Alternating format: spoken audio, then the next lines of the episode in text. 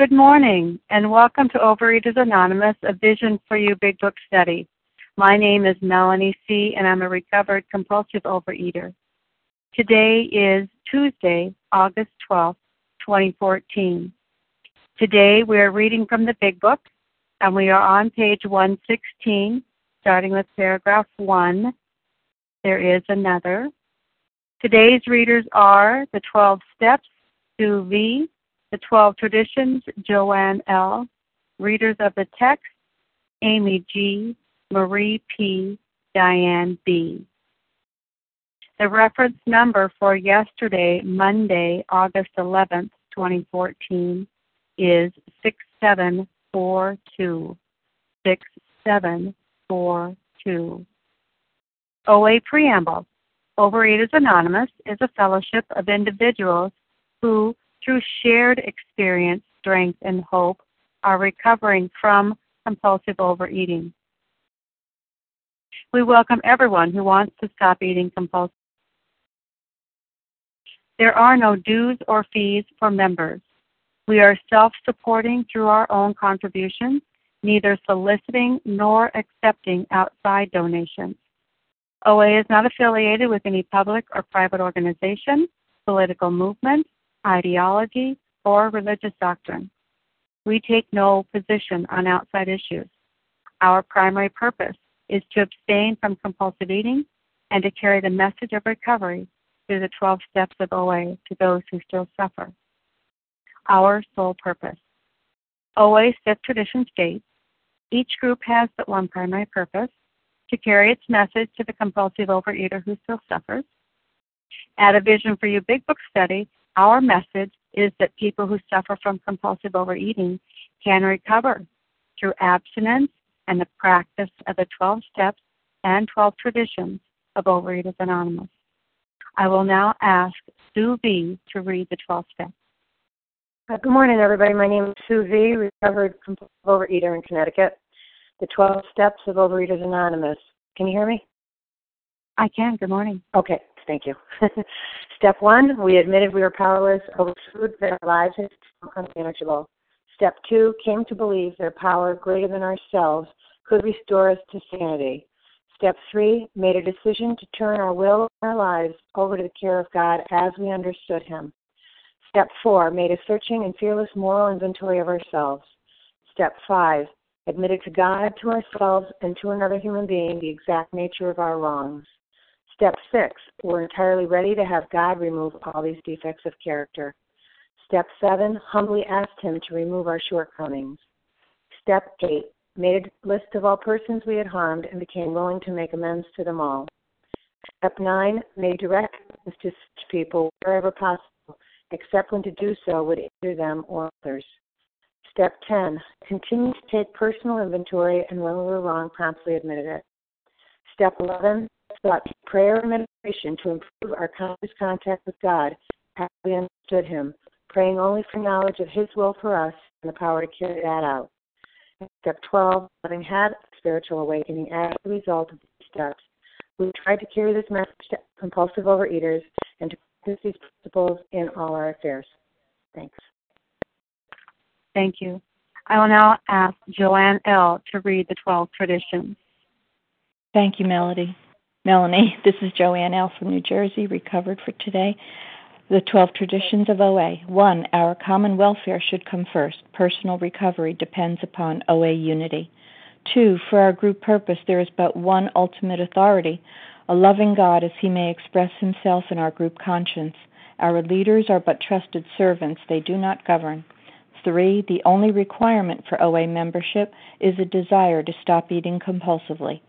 Four, each group should be autonomous except in matters affecting other groups or OA as a whole. Five, each group has but one primary purpose to carry its message to the compulsive overeater who still suffers. Six, an OA group ought never endorse, finance, or lend the OA name to any related facility or outside enterprise lest problems of money, property, and prestige divert us from our primary purpose. Seven, every OA group ought to be fully self supporting, declining outside contributions. 8. Overeaters Anonymous should remain forever non professional, but our service centers may employ special workers. 9. OA as such ought never be organized, but we may create service boards or committees directly responsible to those they serve. 10. Overeaters Anonymous has no opinion on outside issues, hence, the OA name ought never be drawn into public controversy. 11. Our public relations policy is based on attraction rather than promotion. We need always maintain personal anonymity at the level of press, radio, films, television, and other public media of communication. 12. Anonymity is the spiritual foundation of all these traditions, ever reminding us to place principles before personalities. Thank you. I pass. Thank you. How our meeting works. Our meeting focuses on the directions for recovery described in the Big Book of Alcoholics Anonymous. We read a paragraph or two from the literature, then stop and share on what was read. Anyone can share, but we ask that you keep your sharing to the topic and literature we are discussing, and that you keep your share to approximately three minutes. Singleness of purpose reminds us to identify as compulsive overeaters only. Our abstinence requirement for moderators is one year, and for readers is six months. There is no abstinence requirement for sharing on topic. This meeting does request that your sharing be directly linked to what was read. We are sharing what the directions in the Big Book mean to us. To share, press star 1 to unmute. Once you are done sharing, let us know by saying pass, then press star 1 to mute your phone. In order to have a quiet meeting, everyone's phone, except the speakers, should be muted.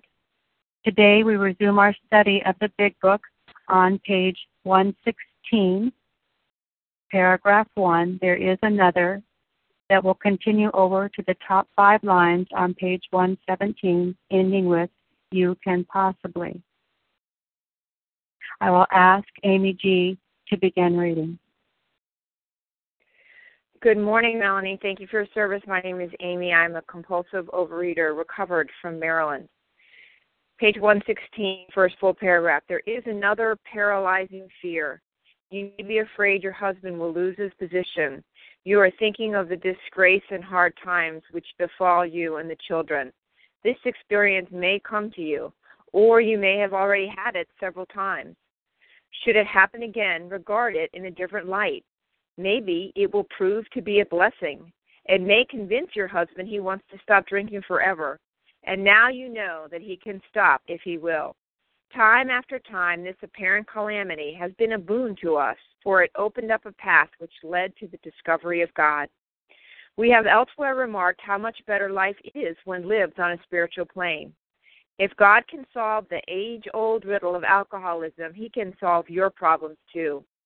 We wives found that, like everybody else, we were afflicted with pride, self pity, vanity, and all the things which go to make up the self centered person. And we were not above selfishness or dishonesty. As our husbands began to apply the spiritual principles in our lives, in their lives, we began to see the desirability of doing so too. At first, some of us did not believe we needed this help. We thought, on the whole, we were pretty good women capable of being nicer if our husbands stopped drinking. But it was a silly idea that we were too good to need God. Now we try to put spiritual principles to work in every department of our lives. When we do that, we find it solves our problems too. The ensuing lack of fear, worry, and hurt feelings is a wonderful thing. We urge you to try our program, for nothing will be so helpful to your husband as a radically changed attitude toward Him, which God will show you how to have. Go along with your husband if you possibly can. Wow, there's a lot in those paragraphs, but what I will focus on for now is this idea of the fear, the paralyzing fear of what alcoholism does in a home. It doesn't just affect the alcoholic, as we've talked about over the last few days. It's the a tornado that wreaks havoc through the entire family. And for those that are, you know, married to an alcoholic or, you know, been in an alcoholic family, there are these fears, one of which is security. you know will we be supported will we have support financially will you know the husband lose the job and for many of us you know who have been in alcoholics homes, we have had this fear and the beauty of this program and the hope that they're giving us you know in this in this in this paragraph these few paragraphs is the idea that sometimes these things have to happen. And it's a boon. They actually call it a boon which sounds amazing. How can it be a boon you know where your husband or your significant other or your parent you know loses their job? Because what we've talked about in these first pages prior these these chapters prior to this it's that we have to be pretty badly mangled disease before we hit bottom and i can speak from my own experience that it, it be and had to be at a point at reading I was willing to admit powerlessness that I was truly powerless of this disease and that if I of myself alone would never recover unless I sought the help and the solution that is offered through the 12 steps of this program. It took many, many of these hits over the head to be able to finally say, I give up. Show me the way and start working steps, like my life depended on it. And this is some of the circumstances that we have to go through, and it's difficult and it's scary. But in the next paragraph, they go ahead and they say, ah, but we have a solution also for the person who is in the life of the alcoholic, who is in the life of the compulsive overeater, who is in the family, who's a significant other. We have, I mean, I always used to laugh. I've heard it in the rooms, and I've said it myself. There should be an anybody's anonymous because these 12 steps have the power to transform anyone's life if we're willing to work the steps. And if we're going to go through these experiences with a compulsive overeater or with an alcoholic, how are we going to go through them without these paralyzing fears? And who says we get away with not being selfish or self centered ourselves? Or that we're not pretty badly mangled as well?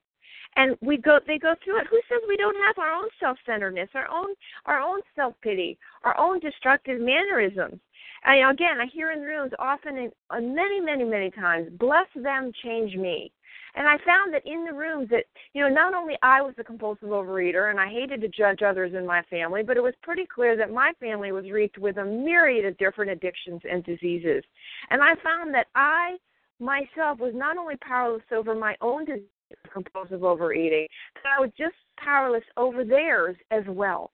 And that I better get about the business of getting self and let God take care of them and work with God on me because if not, I was going to die of this disease and I couldn't help anybody else if I didn't even get better myself. So I had to focus on what it is that I needed to change in me and what I needed to do in and this is awesome. Now Lois, Bill's wife, I don't know if she actually wrote this or my guess is she had some pretty good input. Maybe those who know the history more of this chapter, um, you know, may be able to give more input on that. But my guess is she had quite a bit of input on this, trying to give hope to the wife or the significant other, other of the alcoholic.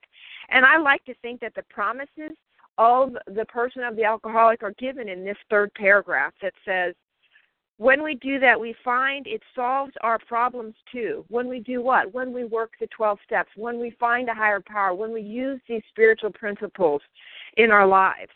And it says, when we do that, we find it solves our problems too. The ensuing lack of fear, worry, and hurt feelings is a wonderful thing. We urge you to try our program, for nothing will be so helpful to your husband as the radically changed attitude toward him, which God will show you how to have.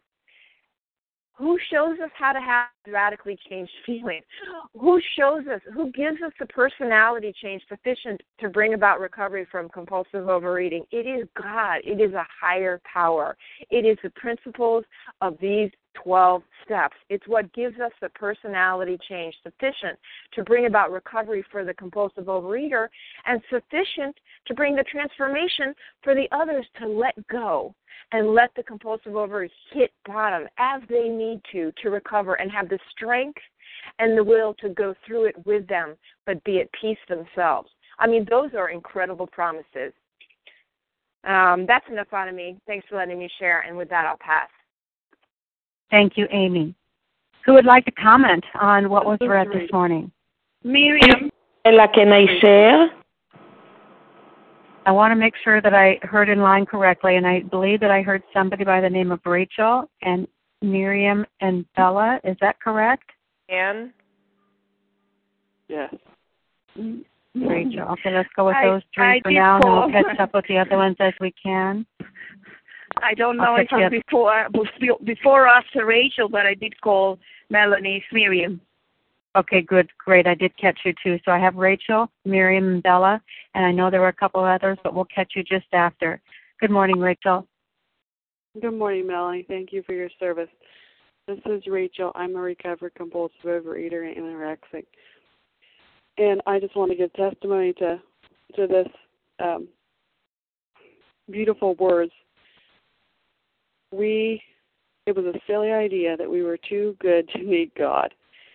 And and in my life I, I couldn't believe how much uh worry, fear, and hurt feelings were a destroying factor in my marriage and and thank God as I have done the steps that my marriage has changed and and my husband has also picked up these tools and and like it says only flip it over instead of the wife to the husband how much he has been helpful to me by uh changed attitude towards me when he faces his fears and worry and hurt feelings and and like this this says it's just a wonderful thing and I'll pass with that. Thank you.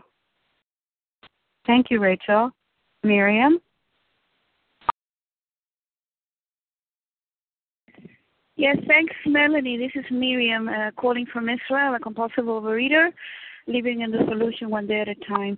Wow, I think this is a really wonderful, wonderful uh, reading. Uh, you know, it shows really, uh, you know, the, the the the problem with human kindness that, you know, it's all not only us that that has a problem, but it's really you know, this program really gives a solution for any problem in, in, in, in this life. I mean, who who doesn't need a higher power in their life? I mean, I don't know. I mean, may, maybe for a long time we're not aware and we're, we are in denial or whatever. But yeah, I I like this paragraph that it says there's another paralyzing fear. You may be afraid your husband will lose his position.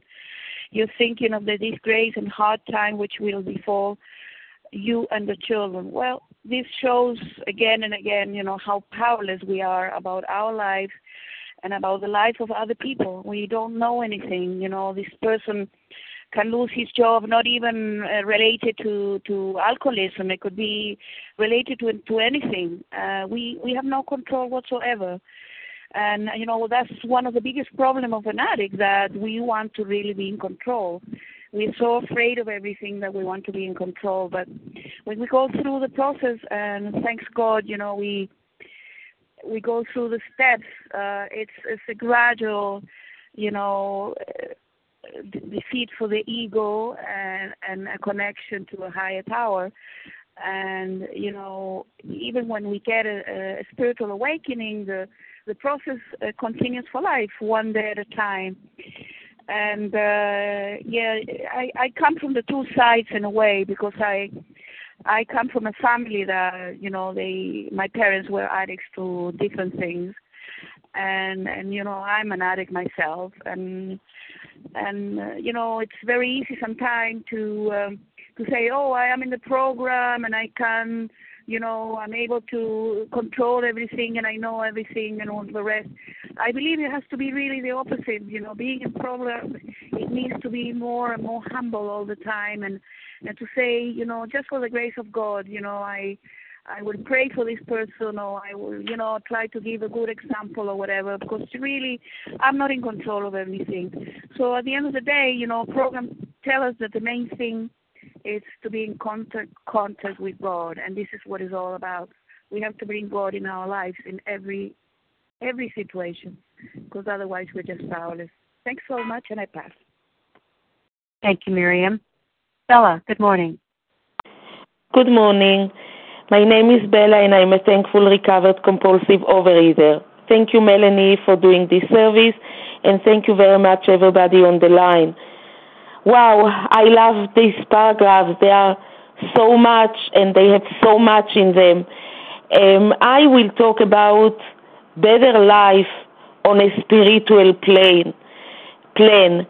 Yes, before program, I knew that there is God, but I didn't live on a spiritual plane. I lived on Bella's powers plane.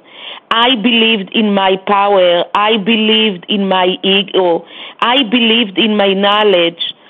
And yes, I had so much fear because I thought and I believed that I am the driver and I, you know, people have to live according to what I want, according to what I think, because I thought that I know everything all the time better than others.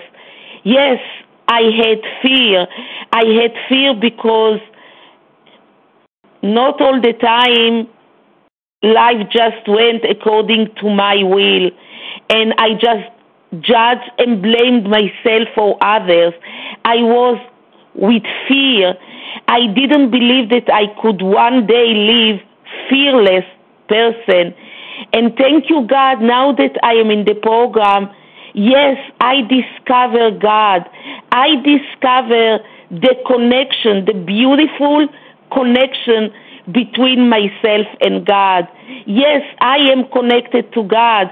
I can live free. I don't I don't have the fear.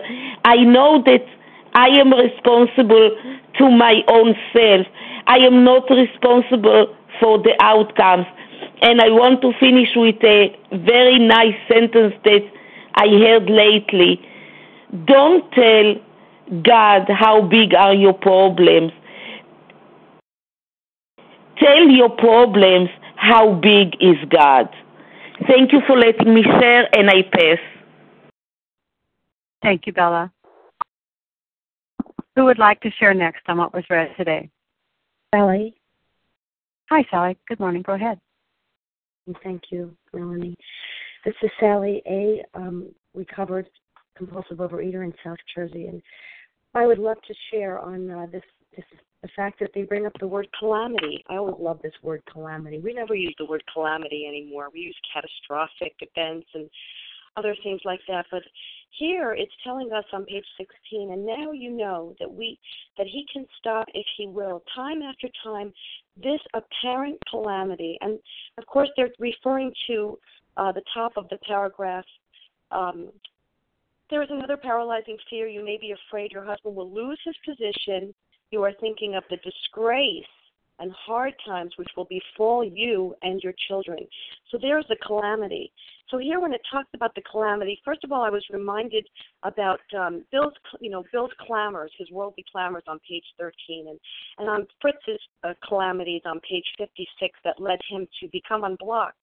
And I thought this is so beautiful. Here, they're telling us that the calamity. Well, let's see what it says here. It says, time after time, this apparent calamity has been a boon to us, for it opened up a path which led to the discovery of God.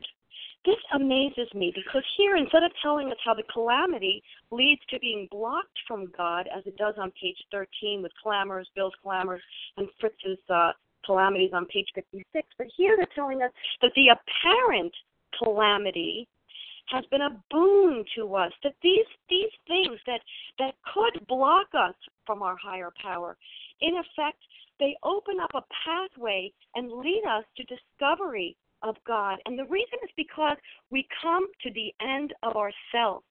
We run out of solutions in ourselves because of the calamities.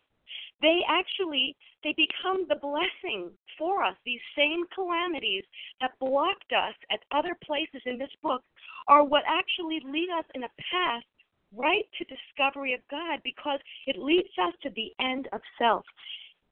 The other thing I wanted to say is we have elsewhere remarked how much better life is when lived on a spiritual plane. If God can solve the age old riddle of alcoholism, He can solve your problems too. And I want to direct your attention to page 22 because that's where the age old riddle is also discussed. On page 22, in the middle of the page, it gives all, a lot of the whys. Why does he behave like this? If hundreds of experiences shown uh, shown him that one drink means another debacle with all its attendant suffering and humiliation, why is it he takes that one why can't he stay on the water wagon? What has become of the common sense and willpower that he will sometimes display with respect to other matters? It goes on to say in the next paragraph, we cannot answer the riddle. And so here on page 116, if God can solve the age old riddle of alcoholism, if God, since God solved the riddle in my life, because I had this question flowing in my brain for so many years what will stop me from eating? I mean, I did try everything out there. I tried it twice. I did Jenny Craig twice. I did Weight Watchers twice. I did OA in and out, in and out because I got frustrated and said, this isn't working. And that's a frightening thing for me to have to admit for many years, 29 years before I found the big book studies that led me to the healing that I have come to this point. For me to say, oh my goodness, the last house on the block isn't going to work. And it wasn't until I found the tent in the backyard with a bunch of people studying a big book that I realized that's the solution. That's the answer to the riddle. And the and the riddle, the answer to the riddle is not studying the big book. It's finding in these pages that God is the answer. What a miracle. Thanks for letting me share. Thank you, Sally. Who else would like to comment on what was read?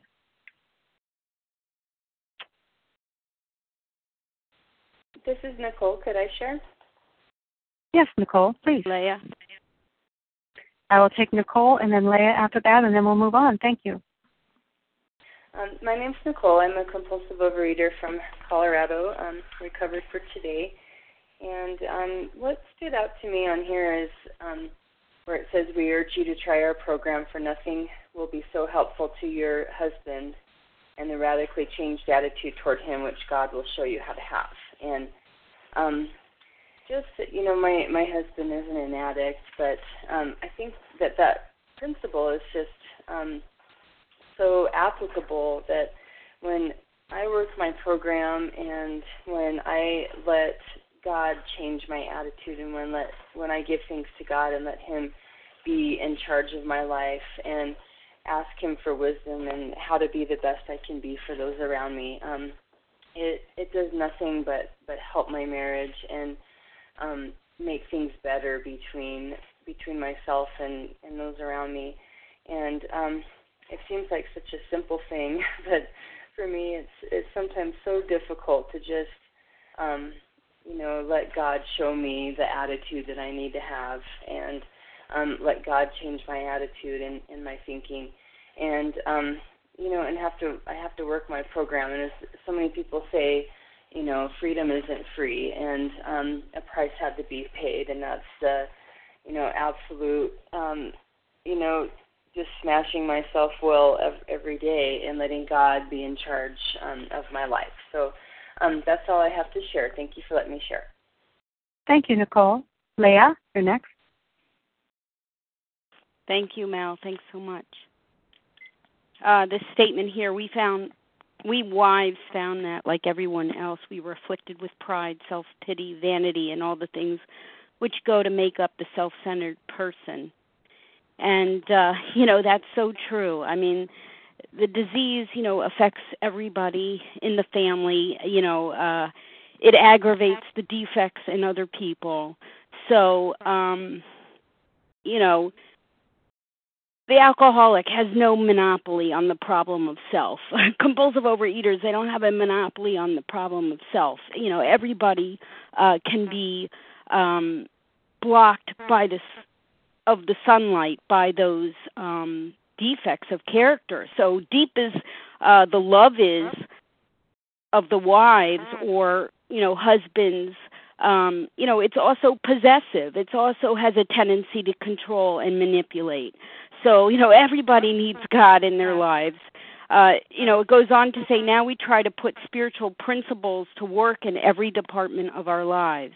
And every one of these 12 steps helps us whether we're the compulsive overeater or the loved one of a compulsive overeater, etc. Every one of these 12 steps can help us break patterns, you know, by their use because by the using of these steps, by pressing into these steps each and every day, we have an opportunity to identify and eliminate those attitudes and beliefs and behaviors that keep us from experiencing God, that keep us from experiencing recovery. You know, most people uh, don't know or don't think that we continue on this path of growth our whole lives.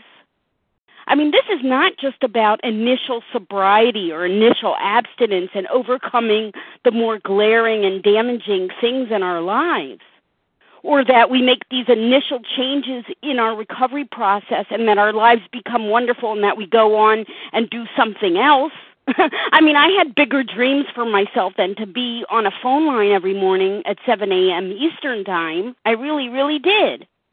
But there are things we have continued to hold on to that are going to become objectionable to us as we trudge this road. And these principles that it talks about in the statement now, we try to put spiritual principles to work in every department of our lives. Now, these principles um, are about so much more than not compulsive overeating. They continue all our lives. We thread through, thread them through the tapestry of every facet of our lives to increase the quality of our life, and we can live better than most people ever dreamed possible. And with that, I pass. Thank you. Thank you, Leah. Moving on, please, Marie P. Would you read on page 117 the three remaining paragraphs?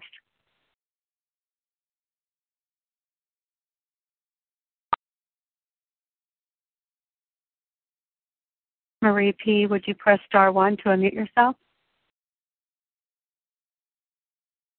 I'm sorry, I thought I was unmuted. Uh, this is Marie P., a compulsive overeater, recovered. If you and your husband find a solution for the pressing problems of drink, you are, of course, going to be very happy.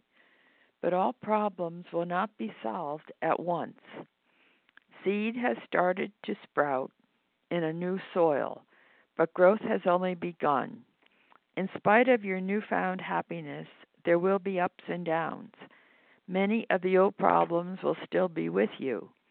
This is as it should be. The faith and sincerity of both you and your husband will be put to a test.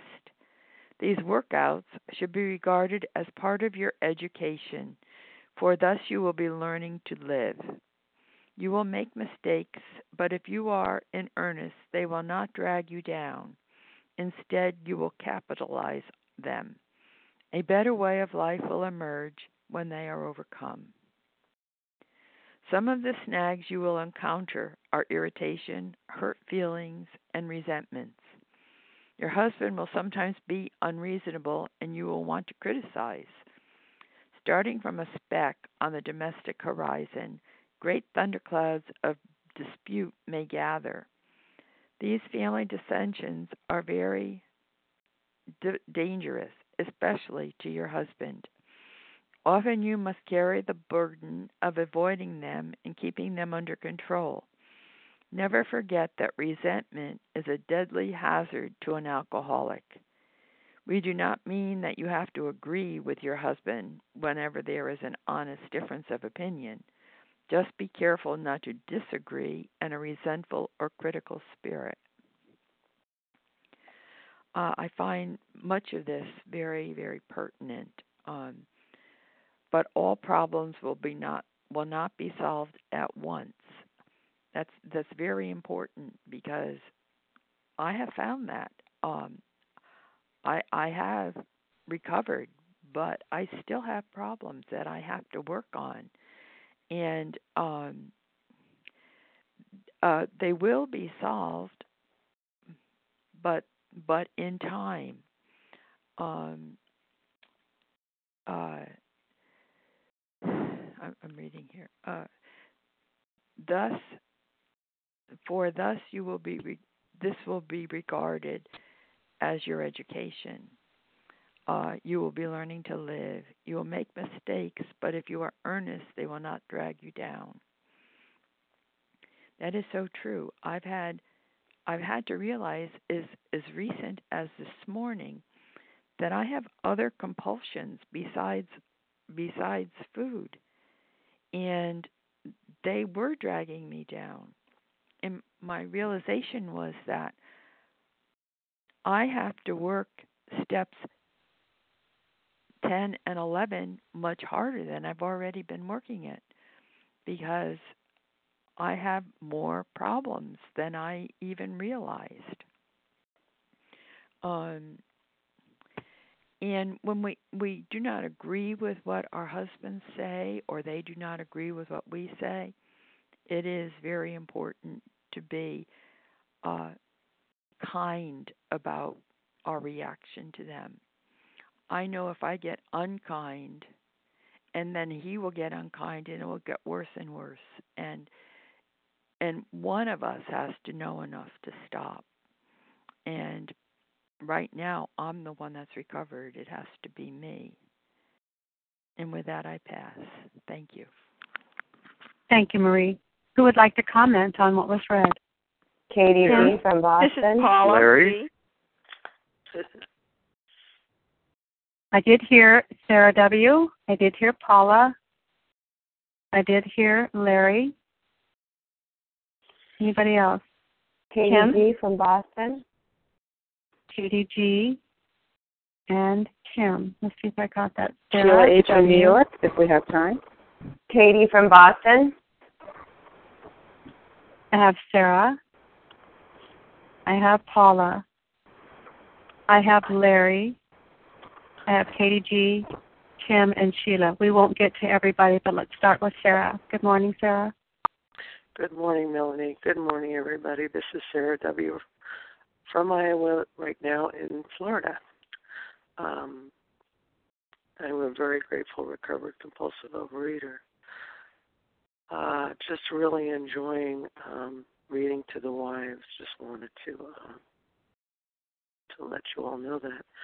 I wanted to kind of draw um, a connection to page 80, 82 and 83 um, in in this uh, what we're reading right now. Um,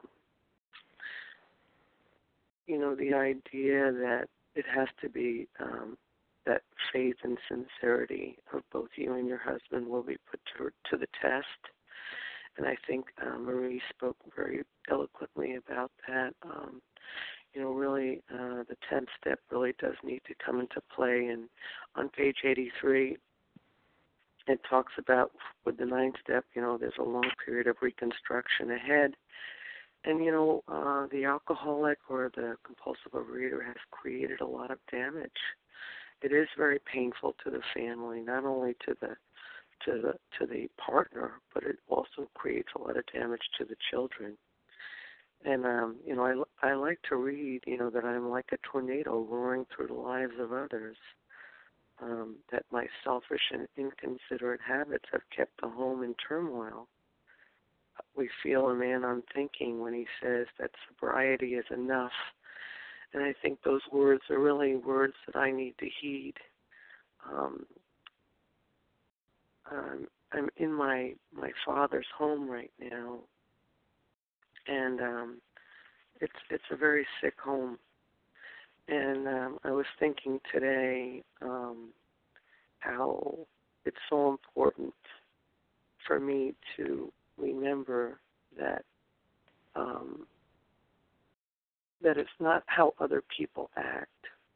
That it really comes down to being able to look ourselves in the mirror with God's help, uh, utilizing that strength we get from our higher power, and to really do the next right thing no matter what other people are doing. And that means husband, that means friends, that means family.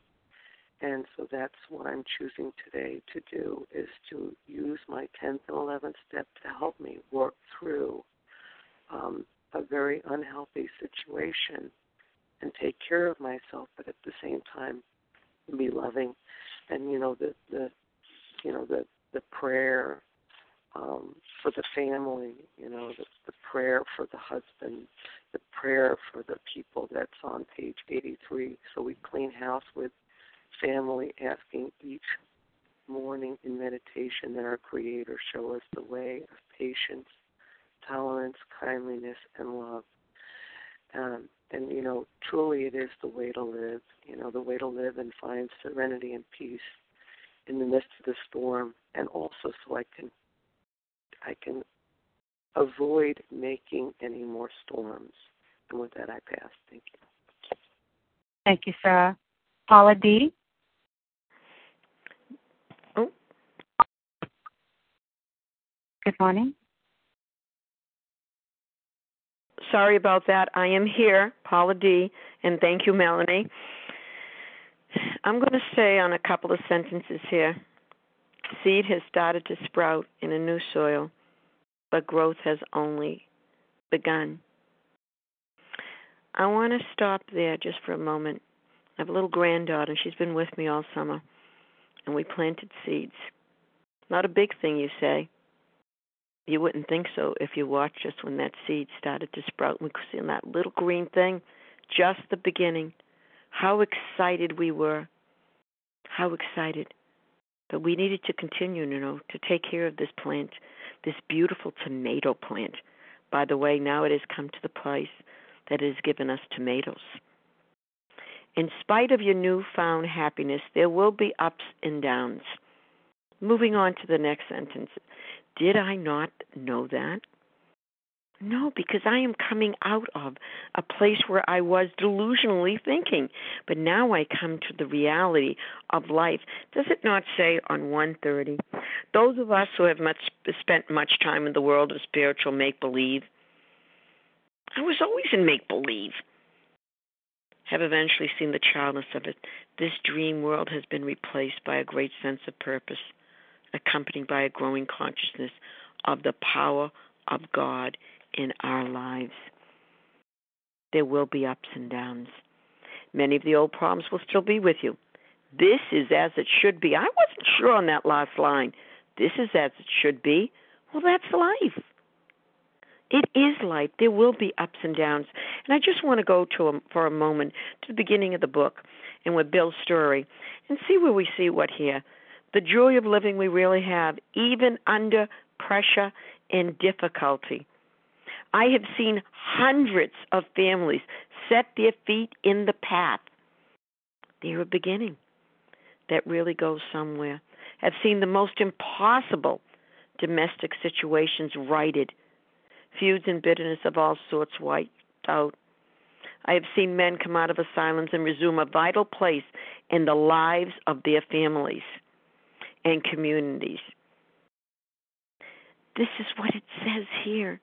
It comes together. This is what is happening. The family is coming together. You know, on the last Grow Water, I'm just going to stop here, but at the end of the book. So we went to the beginning, now may I go to the end. On the Lasker Award that was awarded in 1951. I'm not going to read it all, though it all should be read. Historians may one day recognize Alcoholics Anonymous to have been a great venture in social pioneering, which forged a new instrument for social action, a new therapy not known before, based on the kinship, look at that word, of common suffering. Common suffering, family suffered, yes. One having a vast potential for the myriad other ills of mankind. Where does it stop? Carry the message. It won't. Thank you for allowing me to share. With that, I do pass. Thank you. Larry from Chicago. Good morning, Melanie. Thanks so much. Um, Larry, recovered compulsive reader from Chicago. You know, I'll, I'll, I'll zero in on on the resentment um, piece of this this paragraph. You know, resentment is is a killer. It was for me See, when first when when when other people withdraw love from us, you know, we develop resentment. You know, I mean, I mean, after all, we don't deserve unfair treatment, and we do. You know, as human beings, we require love, not not you know from all, but at least from some. So resentment occurs when anger not only comes to visit us, but you know it, it sits down in our hearts, you know, and it it takes off its its stinky shoes, and it makes itself too much at home. And and you know after a while, we don't know how to ask it to leave. You know, I needed God through this process to allow you know this transformation where resentment could leave and, and although some anger might be good, you know, persistent and intensive anger that is resentment is, I mean, it's clearly not healthy. You know, it, it can distort in the short run how we think. You know, if we dwell, you know, on the negative, what we think, you know, as we have specific condemning thoughts. I know that was true for me. And of course, you know, because all action is born in thought, it affects, resentment affects how we act you know, it, it reduces our will to act in a, you know, in a certain way.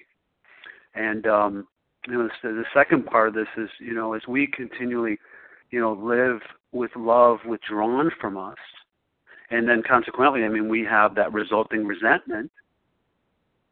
You know, and then we have the, the negative thinking, the negative patterns of thinking, condemning thoughts, acting poorly you know what happened to me is I kind of settled into a kind of long-term distortion of who that love withdrawing person is and and who I was myself and who people were in general. So, you know, with resentment, the basic issue here for me and what God has helped restore, the basic basic issue is that once love, love is withdrawn from us, we can begin to withdraw a sense of worth toward the one, you know, that hurt us and, and and the conclusion is that he or she is worthless. And over time, what happened to me is we can drift into a sort of dangerous conclusion that I too am worthless. I mean, after all, others have withdrawn love from me, and I've you know concluded that I lack worth. So therefore, I do lack worth you know, and I and I and I withdraw into that place. So resentment is a killer in that sense, and this this program is the only thing. This transformation is the only thing that restored me to my true nature, a loving human being. That's what I always was. That's what I was born as. I just didn't have access to that power source. These steps provided access. The fact that I don't struggle in food, that's just you know, that's that's wonderful but that's beside the point. As it was mentioned, there's so many other changes that come as a result of the this program. I don't try to control anyone or anything. I'm responsible for myself. Thank God for Alcoholics Anonymous, and with that, I pass. Thank you. Katie G., you're next. Good morning. Good morning, Melanie. This is Katie G., recovered from Boston, Mass. Grateful to be here, abstinent and sober living in recovery a day at a time. And um, I just was so grateful to read this paragraph. The faith and sincerity of both you and your husband will be put to test. These workouts should be regarded as part of your education, for thus you are learning to live. You will make mistakes. Hey, what? Katie G, you're going to make mistakes. And I love this reminder because you know what, guys? I am recovered, thank you, God, from a seemingly hopeless state of mind and body. But if anyone talks to me regularly knows I make mistakes. But guess what? I can avoid self pity and victimization and hating myself. I can earnestly allow them to not drag me down. I can do a 10. I can call someone. I can say, guess what? I was a total jerk. Or guess what? I, I didn't do this well. I had a reaction. I didn't respond. and my friends my fellows tell me, okay, Katie, let's go through, let's do the turnarounds, and go capitalize on them, right? Like, um, I was in a job, and um, they at the midterm they were um, they were failing me, and we did this evaluation, and guess what I said to them? Like when I when they first told me that, I just shut my mouth, but I went back in and I said, thank you. I, you know, I regret that I've not been the kind of employee that you need me to be. How can I get better? And you know what they said to me? They said to me at the end of the semester, not only did I do well, thank you God, but also that they never met someone who had welcomed their feedback. Instead of getting defensive, they had welcomed their feedback. And I would love to be on this line and say that's because Katie G has like the best program and blah blah blah. But it's not. It's because like Pavlov's dog, I know that when I'm disturbed internally, I have a workout that I need to do. And it's not to go rehearse the issue over and over again. It's to get on my knees, do the turnarounds, and see what is my role. How can I get a desperately needed perspective change? And what is this opportunity that God gives me? You know, when I'm experiencing irritation and hurt feelings and resentment, do I need to like shove other people's face in it? Or can I do a turnaround and see, okay, well, Katie, are you making, are you taking it personally? Are you trying to read their minds? Are you picking a fight with them? These are all things that go on in my internal life. And thank you, God, as the result of working these steps and staying abstinent and recovered a day at a time, I have the privilege of getting like many master's level and PhD level educations on how to live life. Because guess what? I don't know how. I have lived my life relating to food, uh, relating to my body weight, relating to hostages. I don't know how to have right relations. And these workouts that we're given are to put my hand back in God and say, okay, God, I am I'm angry right now, but I am willing to see this differently. Help me to do the work, do the turnaround, and move forward as you want me to move forward. And that is a distinct privilege. And I don't always feel it, but let me tell you, it is amazing when you are when you have the opportunity to work through it. So I'm so grateful to be a member of Overeaters Anonymous. I'm grateful for abstinence, and I'm most significantly grateful to have tools that help me learn to be one among many. And with that, I pass. Thank you, Katie. And Kim G has um, stepped away from the line to offer her space for sharing to the next to the next share, and that would be Sheila. Good morning, Sheila. Good morning. Grateful I'm about to go in the tunnel, so I might lose you guys. Sheila H. New York. Just wanted to share on this particular um, paragraph means so much to me. I mean, the thing that stuck out to me the most that I wanted to share is that coming from the other side, we thought if our loved ones would just put the alcohol down, everything would be good.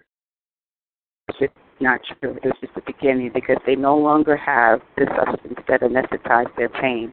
So the fear and the pain, all of that is up front, all of that is real. And so very true for the compulsive overeater. Because once you put down the food, just like the alcoholic puts down the drink, you, see your fears are there, the pain is there, the resentment is there, all of that's there, and now you're not to turn to these things. so you turn to a higher power. You know, I am so grateful to God that, that I came into this program because I would have never seen my disease. And putting down substance is only the beginning. The work with the steps, your relationship with God is the only thing that will pull you through. And with that, I pass. Thank you for letting me share. Thank you, Sheila. Kim G, we do have three more minutes. I would like to offer that to you to share, please.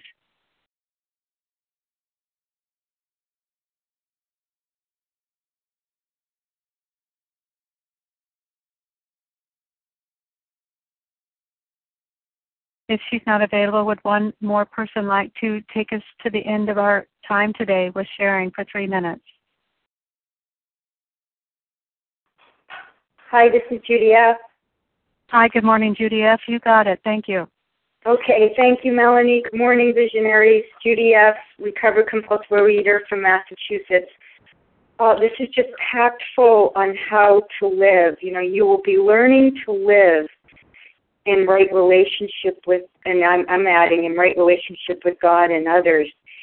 And it's being honest that, you know, just putting down our um, you know the the substance just is not enough. I mean, I had a living problem, not just a problem with food. I had problems with people, places, situations because of my deep down self centered fear and me trying to run the show. And um I I learned um early on in getting back, you know, how to live with others, if if my husband has, you know, a differing point of view or I don't agree, I've learned to say, "Oh, that's an interesting idea." And it really it just kind of neutralizes things. And that's where how we live. We live faith um, and peace is much more um, valuable to me than being right. And I needed to be reminded of that, and I needed help on how to live in peace with things going around and people not doing what I'm I want them to do. And that's what these steps helped me to do to get into right relationship with with myself, with God, and then with others, um, working the amend steps and, and step ten.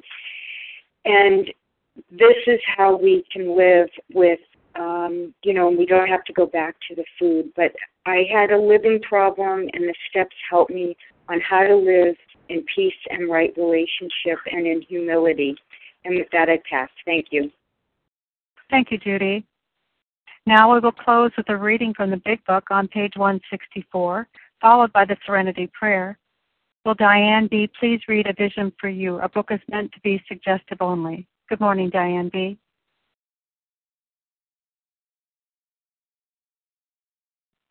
Good morning. uh, let's see. Okay, page 164. Our book is, oh, oh, I'm sorry. I'm Diane. I'm a compulsive eater recovered for today from New York. Our book is meant to be suggestive only. We realize we know only a little. God will constantly disclose more to you and to us. Ask Him in your morning meditation what you can do each day for the man who is still sick. The answers will come if your own house is in order. But obviously, you cannot transmit something you haven't got.